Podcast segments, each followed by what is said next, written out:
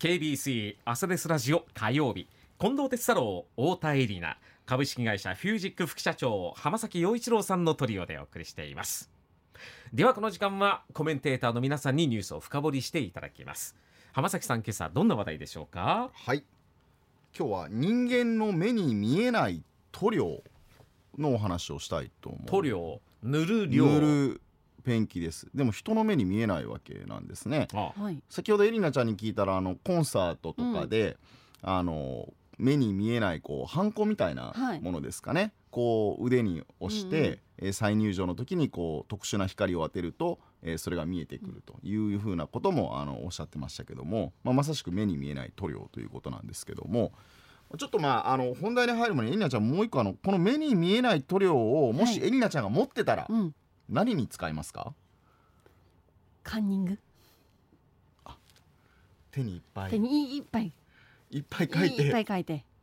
自分にしか見えない、はい。朝トレの答えとか。答えとか。そっちのカンニングですか？まあまあそういうふうにね目に見えない塗料ニングペーパー。カンペ？カンペね、はい。あー。言わないといけないこととか。はい。コンテスさんなんかありますか？目に見えない塗料持ってたら。うーん。何に使うのかな？まあでもカンペは俺も欲しいかな、うん。なんかね、ボールペンで手の甲に結構書くんですけど、うんかっこ悪いじゃないですか。うんそうですね。まあそもそもあのねあのカンニングの時に手の甲にボールペン書いた時点でちょっと怒られますからね。もうバレバレぜひいうバレバレ話ですけれどそういうことをしないようにしていただきたいんですけども。そうなんですよ。あのー目に見えないことで実はこの今の最新の技術と今結びついてビジネスをしようというところがございまして、あのーこれはどこかでまず日本ペイントというですね、まあ、非常に日本最大手の、えーまあ、いわゆる塗料の会社なんですけどもこちらが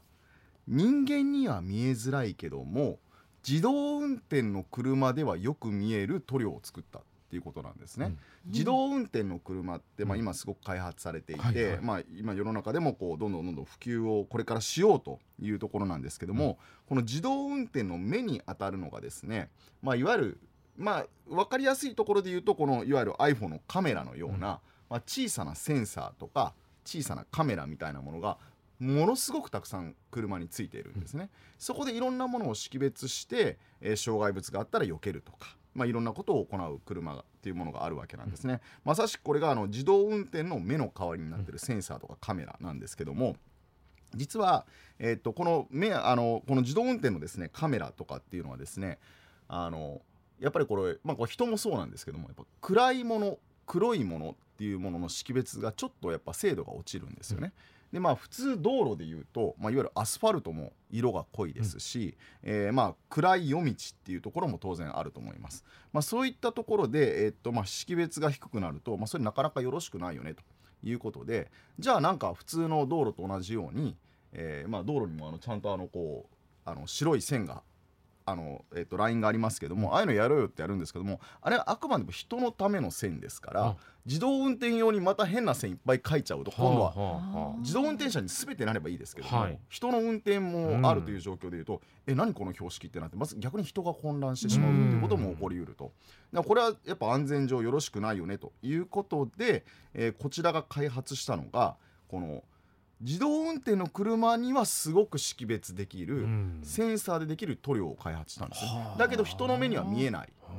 なので我々が運転してる時には何も、えー、分からない、うん。まあほとんどわからない状態なんですけどもこれが、えっと、いわゆる自動運転の AI のカメラ等々で見るとくっきりとそれが線になってうん。識別して安全性を高めることができるよっていううん。そういう塗料を実は開発をしたっていうところなんですね。でこれ実際ですねあの実はもう日本でも実証実験結構されていて、えっとあの近いところではですねあの対馬でもはあの自動運転のテストが少しやってたんですけども、そこでも実は、えー、ともうすでにですね実証実験を、えー長須対馬の公道であのやっていたりとか、あるいは神奈川とか、うん。えーからまあ、慶應義塾大学とかの中でで自動運転バスを走らせてみようとかですねいろんなところで実は使われてるんですね、まあ、具体的にじゃあこれどういったところで役立っていくかっていうことなんですけども、まあ、例えばですけども、えー電波とかですねいろいろこうあの暗いところでトンネルの中であったりとか、うん。まあ、トンネルの中暗いですし、またこういわゆる GPS とかついろんな通信を行うことでこう移動の補正をすることもできるんですけども、うん。トンネルの中なかなかネットワークっていうかつながりにくいっていう状況もありますから、例えばこういうのをこう見えない塗料でターゲットラインを作る。でこの線に沿ってちゃんと走ると車がちゃんと行きますよっていうことをサポートするっていうことができたりとか、あるいはですねあの、まあ、当然のことならこの車の中心線ってありますよね、はいまあ、中心線を保つために、えっと、できますよっていうところもあったりとかさまざ、まなところで実は使われる可能性があるよということで、まあ、あのこれあの非常にあの、まあ、面白いなと思ったのは一見この塗料と自動運転車ってとてもこう遠いような世界にあるというところがあって。で、まあ、おそらくこういったこうターゲットラインとかをですねあの見えない目に見えない塗料で塗るなんてことは実は、まあ、なかなか発想として出てきにくいんですけども、まあ、そういった例として、えーっとまあ、今日ご紹介ししたかったですしあの他にもですね、まあ、いろんなこう、えっと、この一見結びつかないけども新しいテクノロジーに対してこういうビジネスをしていこうっていうところあるんですね。例えば一例で言うとですね、あはい。のえーっと防音設備をやってる会社はですね、あのえっとあのこれから自動運転になると、うん。おそらく車内でめちゃくちゃカラオケが払うは流行るんじゃないかと思ってるわけなんですね。えどういうことですか？自動運転は運転しなくていいから。ほ移動してる最中にカラオケでも歌おうかみたいな。でもほら普通の車ってあのお大音量ですようん。漏れるうじゃないですか、ええ。漏れますね。自分のカラオケの音がですね天神のど真ん中で漏れまくると、これはこれで恥ずかしいわけですから。あで防音をしっかりするええ防音の会社がこの自動運転でカラオケを歌うところに向けた防音壁を、えっと、作ってたりとうか考えますね。そうなんですよ。でこのビジネスのこういった考え方っていうのはやっぱすごく大事で、うん。あのこれちょっとあの漢字8文字になるんですけども、はい。あの着眼対極まさに目のつけるところは対極で、はい。だけど着手小極つまり自分が手をつけるところは小さなところでっていう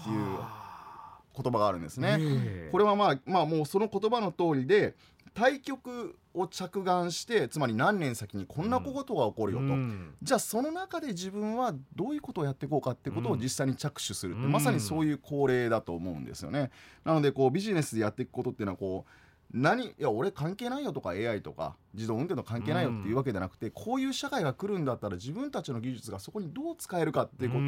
とを考えて実際に行動すると、もしかしたら何かうまくいくかもしれないねっていうところの少し恒例として今日お話をしてしましたということで、うん。あのえっと防音壁もですね、えっと塗料の会社もまさにあの、まあ、着眼対極着手小極でビジネスをしているなというふうに思ってちょっと今日はそれをご紹介させていただいたという状況です。まあ、戦略を立てて、はい。で戦術を考えるっていう、まあ、そういう流れなのかもしれませんけれども。はい、できることは実はたくさんあるんじゃないかな、うん。もうそういった世の中の流れを見て、うん。自分たちの技術がどうできるのかっていうところを見るとですね面白いですよね。うん。まあ、ちょっと方向性は違うかもしれませんけれど、太田恵里奈さんのようはない。着眼点を持っている人が、はい。なんかそういうはい。なんかイマジネーション、はい。なんか働かんできそうな気がしたりしますよね。そうですね。エリナちゃん斜め上のね、うん。もうそれあのあの朝トレでもう実証済みですからね。じゃあもうあとは実行のみです。そうですね ええ。今のところちょっとカンニングしか考えてないというところがありますけども、でね